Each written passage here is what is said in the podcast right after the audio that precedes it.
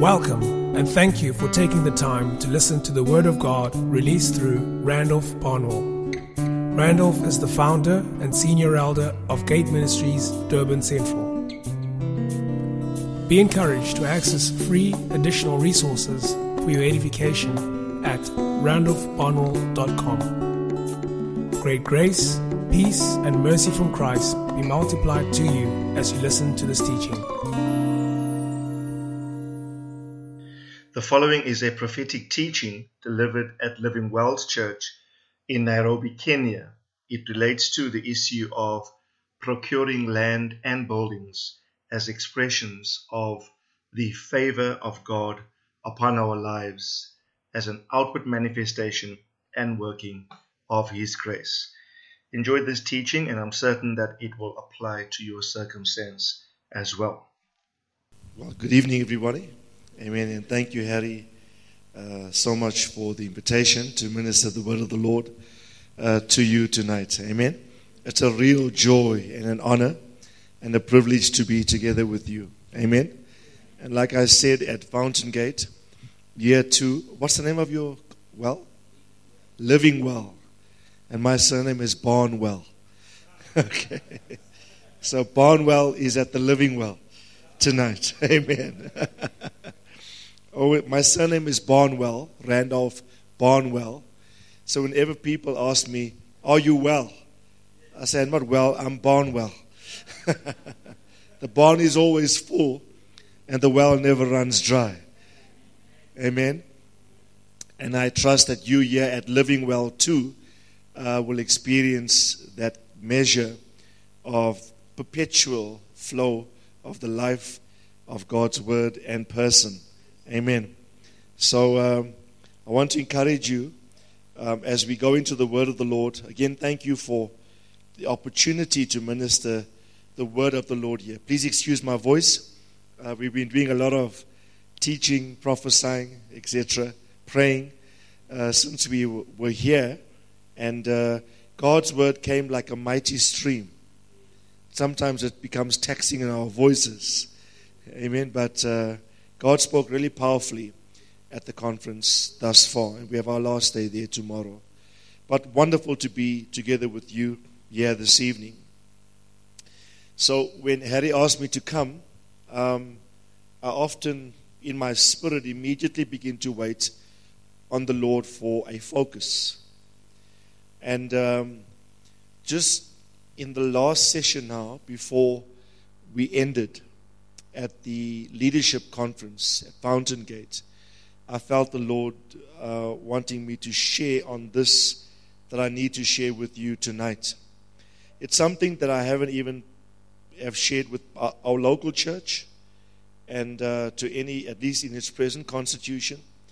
And so it's something still fresh on my heart.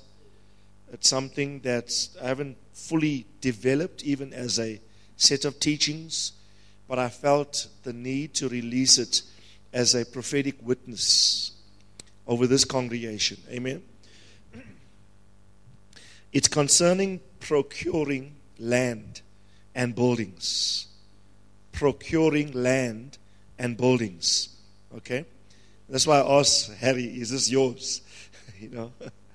Um, and um, wh- what I'm studying in the scriptures right now is this whole idea of buying land and buildings or procuring land and buildings. And I'm studying it from various vantage points in the scripture.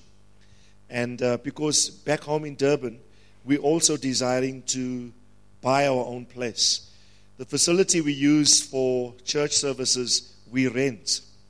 And you feel very limited with what you can do and can't do in a rented facility. And I felt the Lord consistently saying, and we had very many prophetic words as to the fact that we will uh, start to enter into the procurement of land and buildings. It's also part of the predominant grace configuration that's attendant with our patriarchal father in the Lord in the person of Apostle Thamo Naidu. They too are also trusting to buy land in in Sandton presently. So I feel like the whole global family to which we are belong, and James has just secured land or had land for some time, and is now starting a building project on the same. So I think God is like saying the same thing to multi, uh, multiple of us that there's a step that needs to be taken to establish um, a facility or a venue or a place in and through which the purposes of God that we carry need to be beamed off. You see, it's not buildings and land that we want just to procure land and buildings. Right? We're not like vain or ambitious that we just want to have a building that we can call our own. Our motivation is to have facilities in and through which we can teach the nations of the earth. Right? It's, it's a means to a greater end. If you don't have the end, God won't give you the means. So um, the Lord spoke to my heart that if your heart is right, I will give you the resource. I will give you the resource. And, and like I say, um, I've studied, been studying this a while. I've studied this in times past, left it. I shared it with a small group of people, but I still need this. I only plan to share in a formal set of teachings with our church only next year sometime. Okay, so you're hearing it for the first time yeah, as it were. And um, a lot of it I still haven't fully um, processed in my own spirit, but um, I want to just share with you uh, perhaps a few thoughts. Also, I think this is not like a set of teachings. I want to share it as an activation principle to signal something in the realm of spirit. Right? Very often, God's intentions for our hearts are intended in the heavens. And a lot of the time, God needs to make an announcement. Uh, all moves of God are birthed in proclamations, in declarations. And so I very I want to stand before the Lord and before you tonight in a very uh, fearful disposition because we're venturing into something saying that this is a prophetic word for this house that you will procure land and buildings that you can call your own, but that it's going to be a facilitation of a greater purpose, in and through which uh, people everywhere can come and be upgraded into a greater purpose in God. Amen. And I want to encourage you, enlarge the place of your tent. That's Isaiah 54, I think, right?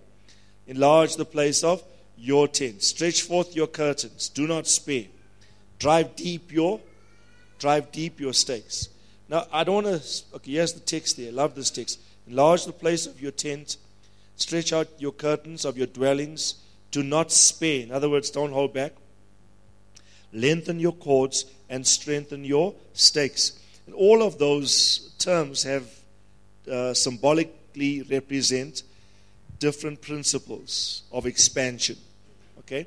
I'm not going to speak to that verse, although it's, it will be part of a series of studies that we're developing to cover this theme. But I want to speak from Jeremiah 32, just quickly, Jeremiah 32. And I don't want to be long tonight. I just want to drop a few seed thoughts, and then we're going to pray an activation prayer. Amen? An activation prayer. And you know, the word of the Lord has various case studies. Uh, if you track the scriptures, certain points in the Bible where land is bought or sold. And I think those are not just there as uh, incidences. I believe we can study the events and extract principles that we can apply to our present time principles that activate the procurement of land and buildings. Eh? And so, with that in mind, I want to just look um, at this. Okay? Jeremiah 32, verse 6.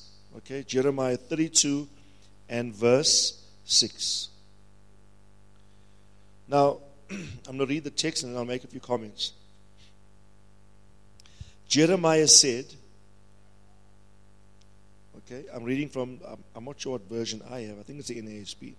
Jeremiah said, The word of the Lord came to me, saying, Behold, Hanameel, the son of Shallum, your uncle, is coming to you, saying, Buy for yourself my field.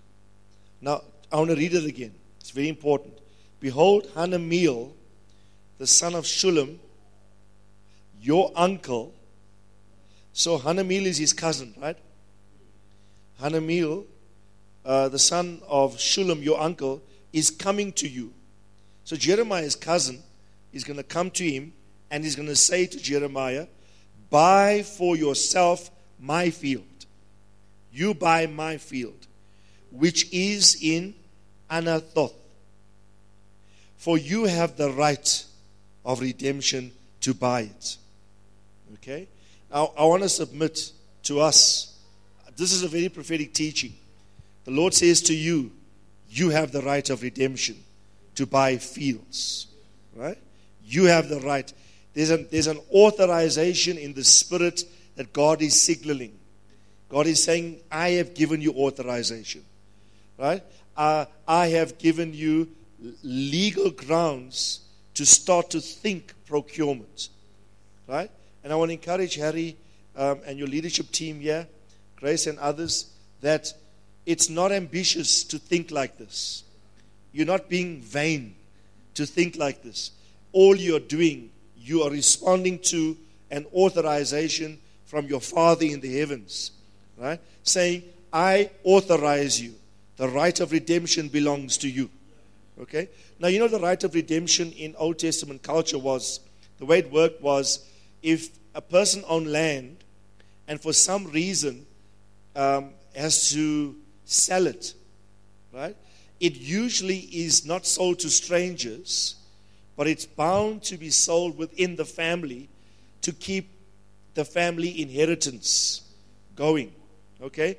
And even if for some reason it had to be sold to outsiders, in the Jubilee year it had to revert back. Right? But listen carefully. So I, there's a relative coming to another relative. Right? Hanamil and Jeremiah are cousins. Right? and Hananiah. I mean, God speaks to Jeremiah because he's prophetic. The Lord has to inform him of things, right? He must know things. So God says, okay, listen, Jeremiah. You know, let me paraphrase. God is saying this to him You're so good at prophesying the will of God for others. You're so good at releasing my purpose for everybody else. Now, here's a word for you, Jeremiah. Your cousin's going to about to approach you, right? and he's going to ask you to buy his field. And he's going to say to you, the right of redemption belongs to you. In other words, there's no one more eligible in our family than for this land to go to you. Right? But can please every statement I make here with the Spirit. I'm saying the Lord says there's favor upon this house because the right of redemption belongs to you in this jurisdiction. Right? It's fallen on you. Right? The right of, the, of, of redeeming land, not for land's sake, but to preserve divine purpose from one generation to the next. It has fallen upon you. Okay? The right of redemption has fallen upon you. And then uh, verse 8 says, Oh, by the way, Anathoth, where's the field? In Anathoth. The word Anathoth means God hears prayer or God answers prayer. Right? So this is going to be an answer to your prayer. The environment in which this is procured, you will know internally, God, this is an answer to our prayer. Okay? You have met the need, the cry. You have answered our prayer. Verse 8. Then Hanamil, and by the way, Hanamil, the word Hanamil means the grace of God or God is gracious. And it literally means, if you check exhaustive dictionary of Bible names, Hanamil literally means the favor of God upon. Right? And I'm suggesting to us tonight the favor of God is resting upon us for this. Now, when favor rests upon you, you see, Hanamil is the guy that is going to depart with the property, and the property is going to go to Jeremiah. Favor is going to release the property. His name means God is gracious, God is going to favor. Right?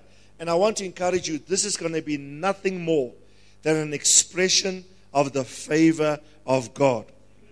You see, no human ingenuity or human strength is going to procure this for you.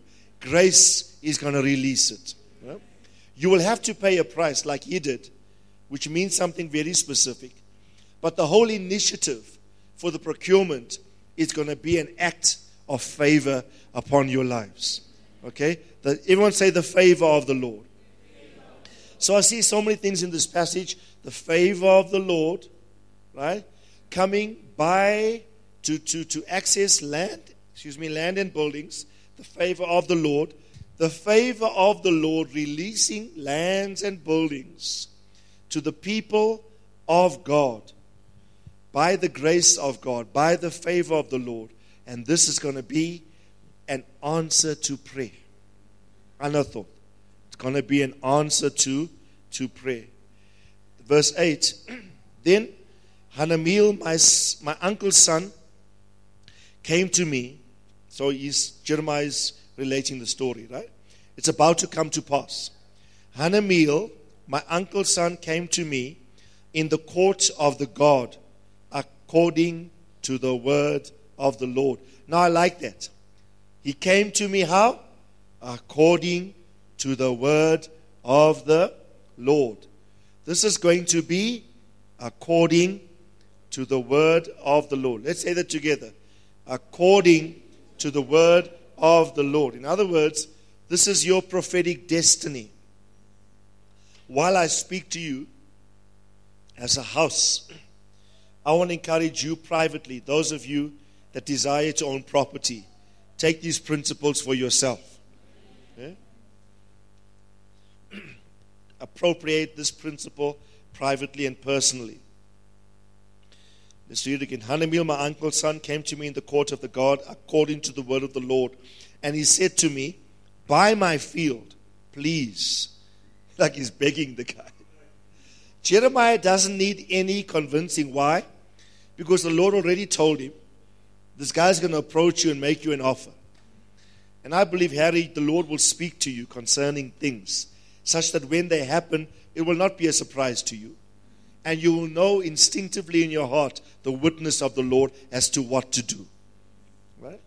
The word of the Lord came to me and said, Buy my field, please, that is in Anathoth. Right? If you read this prophetically, he's saying, Buy my field which is an answer to your prayer. Okay. Which is in the land of Benjamin. What does Benjamin mean? Son of my right hand. So, this is a position, an environment of great authority. The right hand is a position of great authority, right? So, the acquisition of this property is going to give you great authority. This is all prophetic. It's going to, it's going to give you leverage in your jurisdiction. People that did not regard you before will now start to note you. Right? It's amazing how people start to take you seriously when you own property. Right? It just, I mean, you don't even need an anointing, they'll start respecting you. Okay? It's amazing. The moment you come into territorial conquest, you, your voice starts to be amplified. Right? Your voice starts to beam. And God, listen carefully, because God knows that's how men think. They take you seriously when you got some property to show. And God, to amplify the voice, will give you the property simply for you to get the attention of men so that you can push His purpose in and through you to them. Okay? So be prepared for the Benjamite anointing to take hold of you. The favor, the son of the right hand. Right? Benjamin was the last boy that Jacob produced. Do you know when Joseph tested the integrity of his brother's hearts, remember? Uh, when he, he didn't disclose his identity to them, he put them through a series of tests. Right? And remember when he held Simeon captive and he said to his brothers, Where's your last brother? Go and get the boy. I'm not going to release Simeon, which means to hear, until you go and get Benjamin. And Judah said, well, Judah first said, well, leave, leave Simeon, take me, incarcerate me. Right? But Joseph said, You will not see my face again until all the brothers are represented. Seeing Joseph's face is seeing salvation, it's seeing survival. Joseph's face, in his context, represented the preservation of a people. It's, he represents breakthrough, he represents the provision of the Lord. So when he says to his brothers, You're not going to see my face again until all the brothers are fully represented, bring Benjamin so that the complement of your brotherhood is fully represented. He's saying, I need to see that last son. Do you know what Judah said? No, not Benjamin. Because that's going to kill my father. If we take Benjamin, and he said this, for the life of my father is bound up with the life of that lad. the life of my father is bound up with the life of that. So in Benjamin is represented all that Jacob stands for. In Benjamin is represented the purpose of fatherhood, spiritually speaking. Right? So when I say that you're going to procure land, right, in, in Anathoth, in the land of Benjamin, you are going to bring, that's going to bring with it to you the purposes of the Father expressed and vested in and through you. Benjamin is not just Benjamin. He's not just authoritative. He's not just the son of the right hand. He becomes the embodiment of the life and purpose of his father. Right? In part, he represents a great apostolic frequency. Yeah? I know we often focus on Judah and Joseph as primary expressions of the apostolic, but Benjamin too. Yeah? Who is Paul? Paul was a Benjamite one of the greatest apostles, came from this from the stock. He said, I'm a Pharisee of the Pharisees, of the tribe of Benjamin, of the stock of Benjamin. Okay? And I believe that dynamic is going to play itself out. A very strong apostolic thrust. Okay? A very strong apostolic thrust will come to the fore because of this. Okay? Because of this. Now, it then says, what verse were we in? I lost my verse. Verse 8 Buy my field, which is in Anathoth, in the land of Benjamin, for you have the right of possession. Everyone say possession. You don't only have the right of redemption, you have the right of possession. And the redemption is yours. Buy it for yourself. Then Jeremiah said, Then I knew that this was the word of the Lord. Harry, Grace, you will know that this is the word of the Lord. When a circumstance presents itself to you, that you will know surely the Lord has spoken. Right? And you will have no hesitation in your heart to pursue the matter against all contrary factors, which I will highlight now. There's a lot of factors you will see in a moment militating against the purchase of this property. but Jeremiah is fueled with courage, knowing that the Lord has spoken, and now he has initial evidence that God has truly spoken. So his courage is fueled. He has not just the right of uh, redemption, which is to buy something to keep it in the family name. Is to buy something to keep the family purpose. And the, the purpose of your patriarchal father is global, is reach, resource, and reform, right? And to keep the purpose alive, God is saying, I'm going to give you land to perpetuate the purpose attendant with the family. Yeah? Are we recording this? I need the CD. I'm speaking as I'm hearing things here. This is, this is a word for me. In fact, I'm preaching for me more than I'm preaching for you. This is my own encouragement in the Lord. Okay. This is my own encouragement in the Lord. And so the word possession in the Hebrew is Yerusha.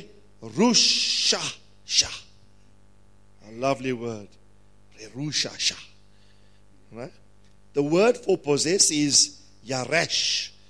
And possession literally means to occupy something as your inheritance, to conquest, right? It's derived from Yaresh, which means to possess. And to possess means to occupy, and in your occupation, to drive away any illegal occupant. Remember what God said to Israel? He said, uh, Go possess the land. Remember when they came up out of Egypt? And under eventually Joshua's leadership, go up, go in, and possess the land which the Lord God has given to your fathers. Right? So the land was promised to Abraham, remember? So what they were doing is to drive out illegal occupants that are taking up the space of their own inheritance in God. Right? And I want to submit to us there are some illegal occupants of things that should be belonging to us, the church. And God is going to violently drive out, right? Those, those that do not offer it willingly, God will seize it from them on our behalf. Amen. God's going to seize it on our behalf. The word Yaresh, possess, also describes a militant action of driving out illegal occupants of land, disinheriting them so that one can claim an inheritance that rightfully belongs to you. Rightfully belongs to you. Now, this is your right. Everyone say, This is our right. Right? You got two rights the right of redemption to keep it in the family name or line, to preserve family purpose in and through which God will bless a whole generation. But you also have the right of possession. Okay? So when you buy it, just tell the guy, I'm just here to claim what is rightfully mine. Don't say this, okay? You won't tell it to you. But in your mind, in your mind, say, I'm just here I, I am here to possess. I'm here to occupy an inheritance in Christ. Let's just go through the nitty gritty transactional processes. But I'm here just to claim, right? And if you give me problems, I violently disinherit you. That's the, you know, this word, it's a militant word. What I'm encouraging you, do not become passive about this. Pursue it with militancy. militancy. Right? You, you, you, now is not the time to be shy. Now is not the time to be fearful. Now is not the time to recede. Now is the time to enlarge the place of your tent. It's deliberate action. So you go deliberately to engage processes. You phone the guy. You, you, you engage the process. And God will give you signs of witness to see whether the word of the Lord is true or not. Amen. You know the word right. Everyone say right. I love the meaning of this word. The Hebrew is mishpat. Mishpat. Right. And it literally means a verdict which was pronounced judicially in a court of law. A judgment, a sentence, a formal decree. God is formally decreeing something in the realm of the Spirit tonight. God is saying, uh, my sons, my daughters, I am. I, I, when I say I give you the right, God is saying, I've legislated this thing already in the highest courts in heaven. And it must be done on earth as it is done in the heavens. The word mishpat also means a privilege granted. It's a privilege granted, or it also means what is due. What is due? And let me say, what is due is overdue. and it's due time. Be not weary in well doing. Right?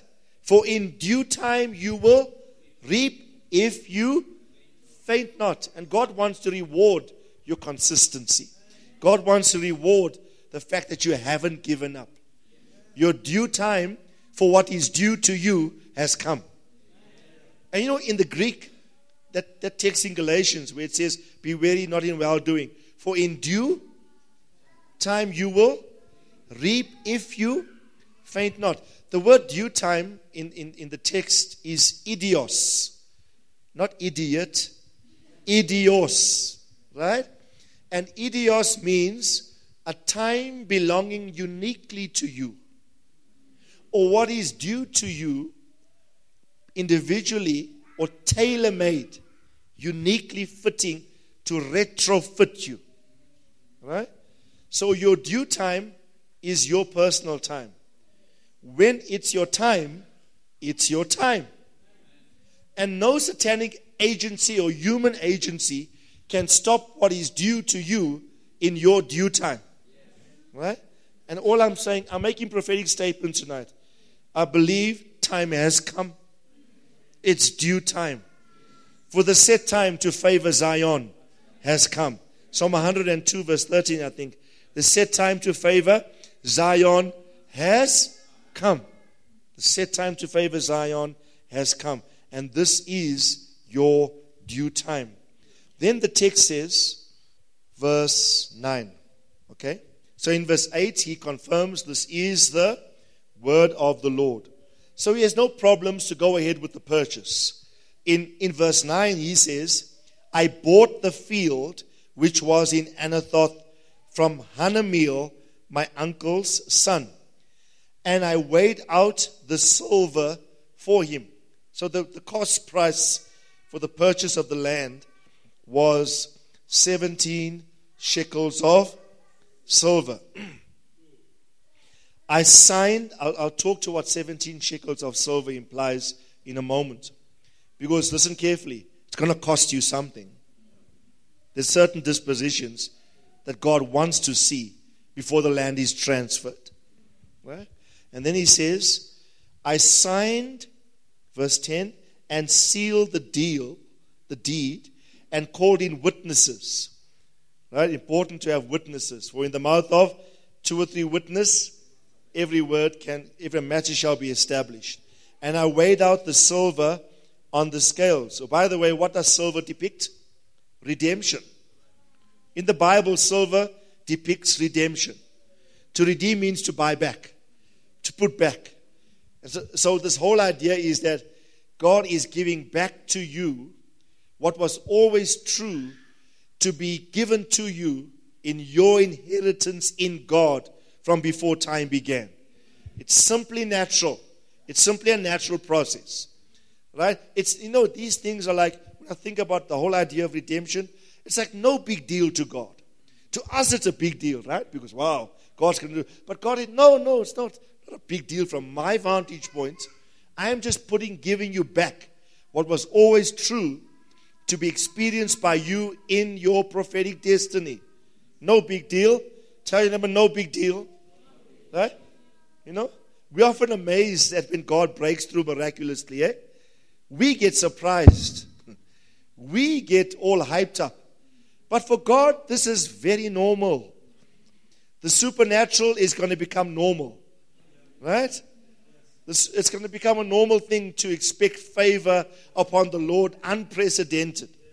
Things will just happen because of the blessing of the Lord upon our lives. Amen? It will just happen just like that. So, silver is a depiction of redemption. Then he says, uh, I signed and sealed the deed. And I called in witnesses. I weighed out silver on the scales. I took the deeds of purchase. It's very detailed here. He said, I, I took the transaction, I took the deeds of purchase, both two copies, right? Both the sealed copy containing the terms and conditions and the open copy. Like he's, Jeremiah is not just a prophet. He's very wise in and prude and prude and, and, and exercises prudence in business transactions. So he tells Hanameel, Bro, I know you're a cousin, you're my cousin. You know, family can not sometimes do business deals in a very kosher way, right? He says, No, let's have two copies. I want two copies signed, right? I want witnesses, bro. I know we blood relatives, but call in the witnesses. right? In other words, everything must be above board. Everything must be wisely done so that no one can contest your right to the property. Be careful of these things. Don't do anything compromisingly so where sometime later somebody can contest your right to what God has rightfully given you. So Jeremiah is very calculated about these issues. Okay? Right? It's very wise. Employ wisdom. And in the area where you lack the wisdom, get a brother who has the wisdom. Right? But operate prudently. Amen. So there's two copies the open copy and the sealed copy. Verse 12 I gave the deed of purchase to Baruch, the son of Neriah, the son of Maheshiah, in the sight of Hanameel, my uncle's son, and in the sight of the witnesses who signed the deeds of purchase, before all the Jews who were sitting in the court of the God. Right? So everybody knows a transfer of property has taken place. It was done publicly in an open square. And so this is above board. Verse 13. And I commanded Baruch in their presence, saying, So he's given custody of the, of the deeds of purchase, right? And Jeremiah commands this guy. I commanded him, and he prophesied Thus says the Lord of hosts, the God of Israel Take these deeds, the sealed deed of purchase, and this open deed, and put them in an earthen ware jar that they might last a long time. Hey, what's this guy thinking of? Right? He's thinking of 500 years from now. No one will ever challenge the right of my family to this property. Right? I love Jeremiah's spirit. People thinking, whenever people think of Jeremiah, they think of the weeping prophet. and he's a bit, this guy's also got prudence and wisdom to transact to get land and property, and he knows how to keep it for generations to come. Right? Then it says, it might last a long time. For thus says the Lord, verse 15 of hosts, the God of Israel. I like this. Houses and fields and vineyards will again be bought in this land. He's making investments for the future. Right? Now, okay, after I'm going to read a few verses, then make a few comments. After I had verse 16, I had given the deed of purchase to Baruch, the son of Neri. Then I prayed. So he gives him the two copies. This Baruch puts it in an earthen jar, uh, buries it to preserve it. Right? Uh, safekeeping. And then he's, he decides to pray. Jeremiah starts to pray to the Lord. Our Lord God, behold, you have made the heavens and the earth by your great power and by your outstretched arm. Nothing is too difficult for you. Come on, say that with me. Nothing. Nothing, Nothing is too difficult for the Lord. Let's go on. Verse the next verse, verse 18. You showed loving kindness to thousands and repaid the iniquity of fathers into the bosom of their children after them. The great and mighty God, whose name is the Lord of hosts. Okay? You show loving kindness to thousands, repay the iniquity of the fathers to the bosom of the children, after them the great and mighty God. Next verse. You are great in counsel, mighty in work, for your eyes are open to all the ways of the sons of men, to give to everyone according to his ways, and to according to the fruit of his doings. You have set signs and wonders in the land of Egypt to this day, and in Israel among men and you have made yourself a name as it is this day. You have brought people, your people, Israel, out of the land of Egypt with signs and wonders. Now, this took place years before what the prophet is doing, he's recounting the magnificent might and power of the God that just sealed the deal on his behalf, right? He's drawing reference to the nature of God. I'm telling you what's going to get this thing done is not so much you, but it's got everything to do with the nature of our God. What seems impossible in the natural will be made possible by the power. With a strong hand and outstretched arm, and with great terror. Verse 22 You have given them this land of which you swore to their fathers to give them, a land flowing with. What is he doing? He's referencing his private decision to buy land and he's couching it in terms of God's grand scheme to give land to Israel, a land flowing with milk and honey. What he's saying prophetically is God, I'm not ambitious in what I've just done. What I've just done bears reference to your eternal promise given to this nation to give them an inheritance even in the promised land. Right? And then verse 23, they came in and took the possession of it. Right? This is he's recounting Israel's exodus from from uh, Egypt and how they conquered and possessed the, the land. It happened many years before. They took possession of it, but they have not obeyed your voice. Right? So there's he's recounting the faithlessness and disobedience of the people of God. You gave them as a possession, right? They disobeyed your voice. Then he says, They have done nothing of all that you commanded them to do. Therefore, you caused this great calamity to come upon them. Now, I didn't give you the context.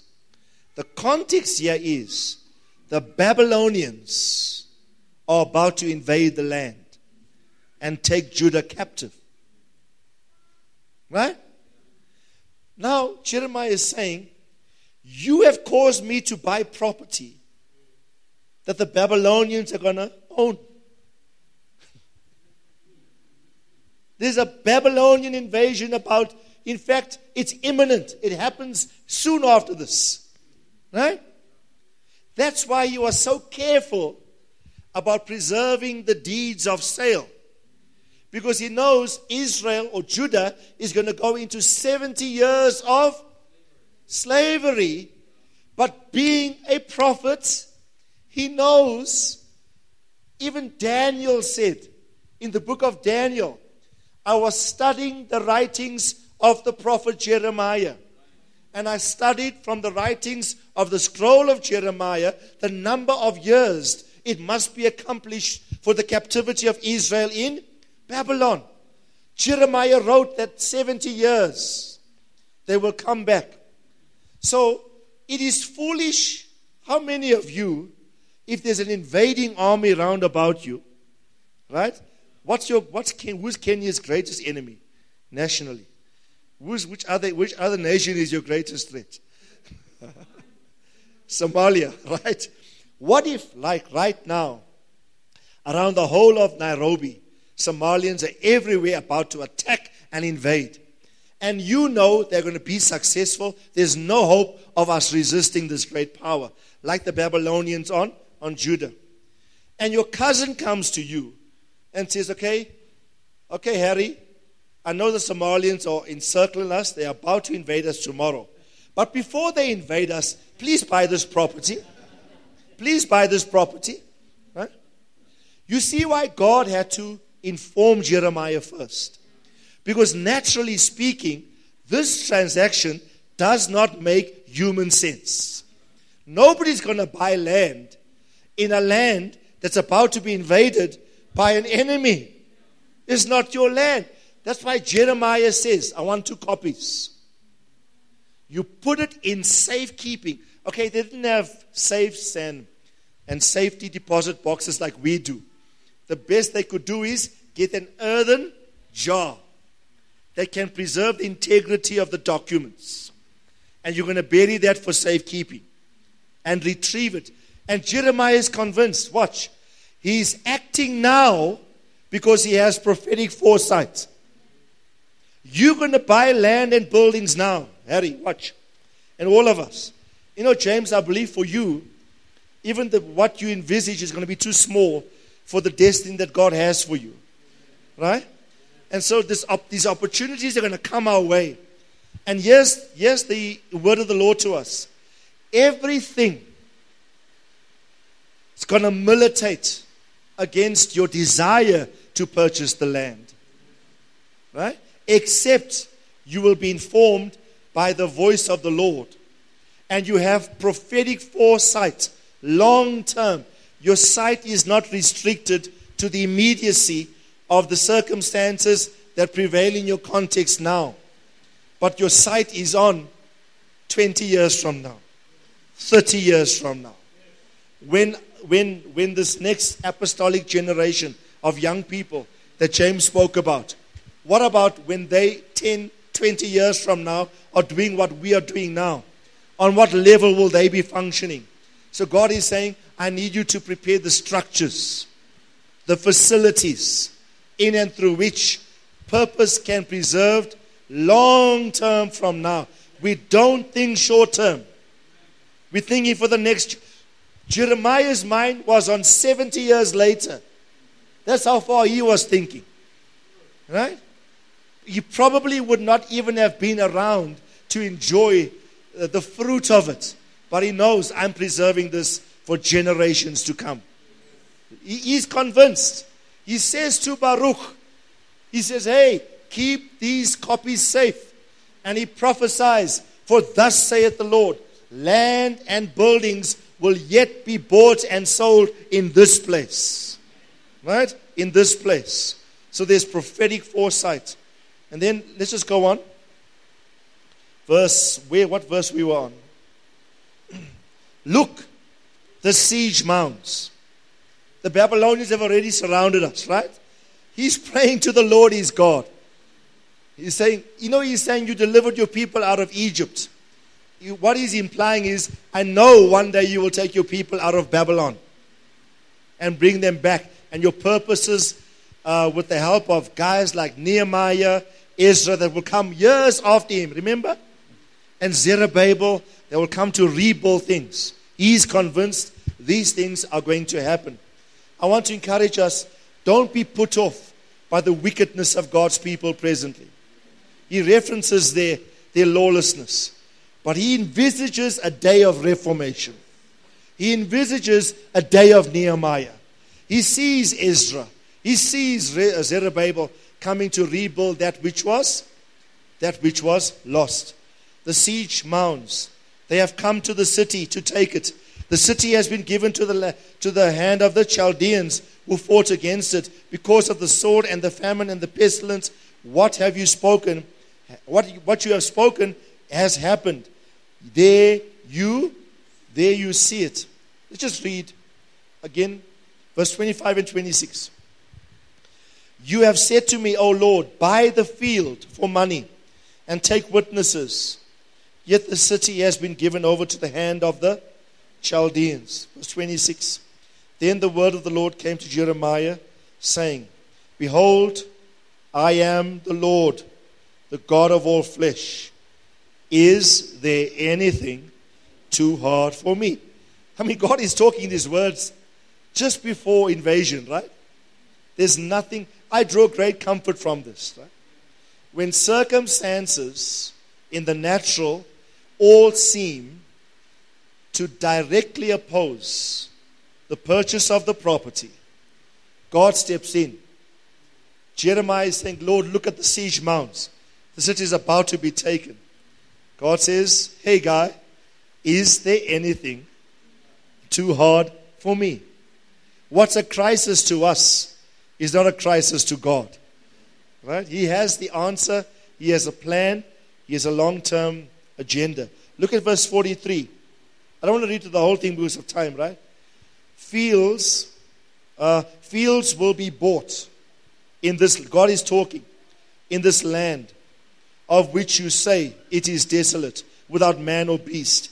It has been given over to the hand of the Chaldeans. Verse 44, last verse. Men will buy fields for money, sign the deeds, seal them, take witnesses in the land of Benjamin, in the places around Jerusalem, for in the cities of Judah, in the cities of the mountains, in the cities of the lowland, in the cities of the south, for I will cause the captives to return, declares the Lord. God is saying to Jeremiah, Jeremiah, you've, down, you've gone through with the sale, with the purchase of the property. You have already prepared your structure to receive a return of captives. You are acting 70 years before the time. You're not looking at the present invasion. I cast your eye to when they will come back. Right? And let me just say this God's going to bring a whole lot of captives from bondages in Zion specifically and bring them to apostolic contexts so that they can be restored, reformed, reconstituted into the plan of God. And that favor is upon you. Okay? That favor is upon you. Now, just quickly, because of time, I didn't think we'd be so long tonight. I'm speaking as I'm hearing. I don't have much of this down in my notes, so, I want the CD. What is the significance of the price? How much did he pay? 17 shekels of, of silver. I already indicated to you that silver is redemption, right? 17 is a powerful word, a powerful number. And I don't think it's coincidental that next year is 2017. this is a very prophetic word, right? 17 is 10 plus 7, right? 10 plus 7. The seventh generation from Adam was Enoch. The tenth generation from Adam was Noah. 10 plus 7 is 17. Seventh from Adam is Enoch. Tenth from Adam is Noah. The Bible says in Genesis 5, verse 24, Enoch walked with God. The Bible says in Genesis 6, verse 9, these are the records of the generation of Noah.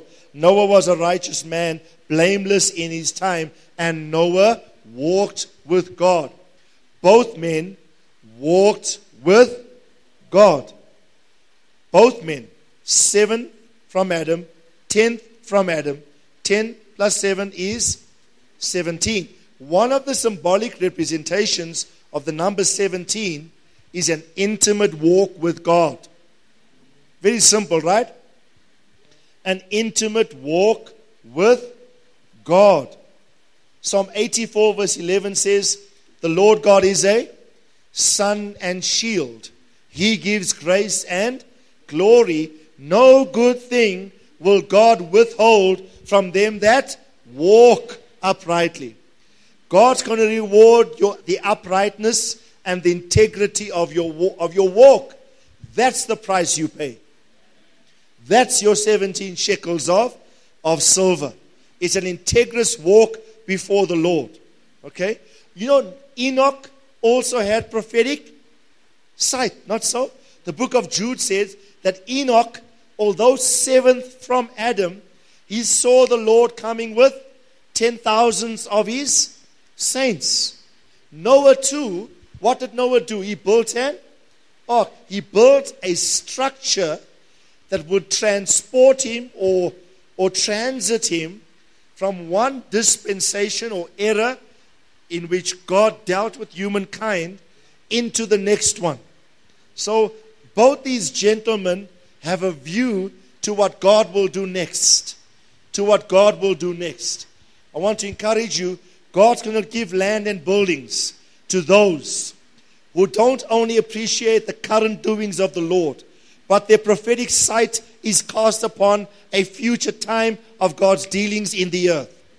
And so, the land and buildings that we want, again, is not to say, who see our land, who see our buildings, or to pat ourselves and compare ourselves with, with other ministries. What we are saying to God is, God, give us these things so that we can have an environment where we can facilitate the transmission of prophetic sight to people that will come in to be upgraded so that they in their present time will live accurately in the light of what you're going to do in the future. Hmm? So tell your neighbor, walk rightly. Come on, tell someone again walk rightly before the Lord. Walk rightly before the Lord. Okay, there's a whole lot of things here. Time is running away. Okay. Um, the Bible also says, for example, in Genesis 37, verse 2, that Joseph was 17 years old while he was pasturing the flock with his brothers, and he was still a youth. 17 years old, and what was he doing? Pasturing or looking after the flock, feeding the flock with his brothers. Whose flock are they? His father's flock. He's only 17. And one of the principles of 17 is faithfulness. Everyone say faithfulness. First Chronicles 25 5. First Chronicles 25 and verse 5. All these were the sons of Herman or Heman. You know, Herman was one of David's three uh, chief musicians, right? Uh, Chenaniah was chief, but there was Asaph, Jeduthun, and Herman. I call him He Man. Okay, his name is spelled He Man. Right? He Man or Herman, the Bible says he was the king's seer in the words of God to exalt his horn. For God gave Herman how many? 14 sons and three daughters. How many is that? 17. So 17, there's two things here. 17 is a representation of offspring or the next generation or sonship. Right? Genderless sonship. Although it's 14 boys and 3 girls. Right? Because they all functioned equally under his oversight in the temple under David. Right? But you know what the word Herman means, or He Man? He Man means faithful. Faithful. He who is able to produce the 17 principle is one who is faithful. How old was Joseph? 17 years old, faithful to look after daddy's purposes, vested in his sheep. Right? Everyone's again say faithfulness. Faithfulness. Right? So I want to encourage you your walk with God must be proper. Don't compromise on how you walk with God. God, that is the price. Come on, what's the price? 17 shekels. The price God is saying is a walk before me. How you walk before me. Enoch walked with me. Noah walked with me. They were righteous and blameless in their time. Both men had prophetic sight, building something now to transport them into their, into their future. Joseph was faithful. Herman produced the 17th principle and he was he was faithful. He was faithful. Genesis 11 or Genesis 17 11 in the 600th year of Noah's life the second month on the 17th day of the month the same day all the fountains of the great deep burst open and the floodgates of the sky were opened when did God flood the earth in Noah's day. On what day? Look at it. On the 17th day of the month. Okay? What month? It's the second month. Maybe these things are significant. I don't know. Right? Um, so, on that, you know, God was very specific about when the, the waters gave. That the, the deep opened, the sky gave way, and God flooded the earth. Right? On the second on the 17th day of the second month. When did the flood stop? Genesis 8 4. The flood stopped. Look at it, Genesis 8, verse 4. Then the ark rested when? In the seventh month, on the 17th day of the month. Right? Coincidence? So that the flood was like, like in February, on the second, uh, the 17th day of this second month and the waters abated and the ark rested, the Bible says, on the 17th day of the seventh month. Right? Seven for us also is tabernacles. There's a whole lot of imagery here that I don't want to get into. All I'm saying is, in this context, the number 17 refers to God starting something on a particular day and bringing it to completion on another time era. It represents the capacity to initialize and to complete. To start and to finish. The floods open on the 17th day of the second month, and the waters abate on the 17th day of the seventh month. Okay? And I want to encourage you what is the price you pay for the land? 17 shekels. The price you pay, apart from all the things we've mentioned, is the disposition where we say to God, where we say to God, we're going to be amongst those in the earth that activate your purpose. We initialize your intent in the earth. But we will also be amongst those that bring that purpose to its logical conclusion and end. The hand of Zerubbabel. Remember it prophesies? Zechariah 4 the same hands that lay the foundation will be the same hands that bring the top stone or the finishing stone with shouts of grace, grace to it. The 17th principle speaks of logical pursuit of the purpose of God to their final finish. Yeah? To their final finish. I want to encourage you persevere. Don't give up. Become a finishing generation. You see, God will not give you anything if He knows, why must I give you these facilities when you in your heart are not going to be committed to finalizing and completing my purposes? Right? I said to the Lord, I prayed desperately. I said, God, release the buildings to us. I promise, I made a promise to God. I said, I promise you, I will steward it with integrity and I will not compromise on your purposes for the people that will enter this facility on your behalf. Right? Everyone say start and finish. Come on, say it again start and finish. So I want to encourage you with these things. If you read Kevin Conner's book on signs and symbols, Kevin Conner says this about the number 17. He says it's a combination of 10 and 7.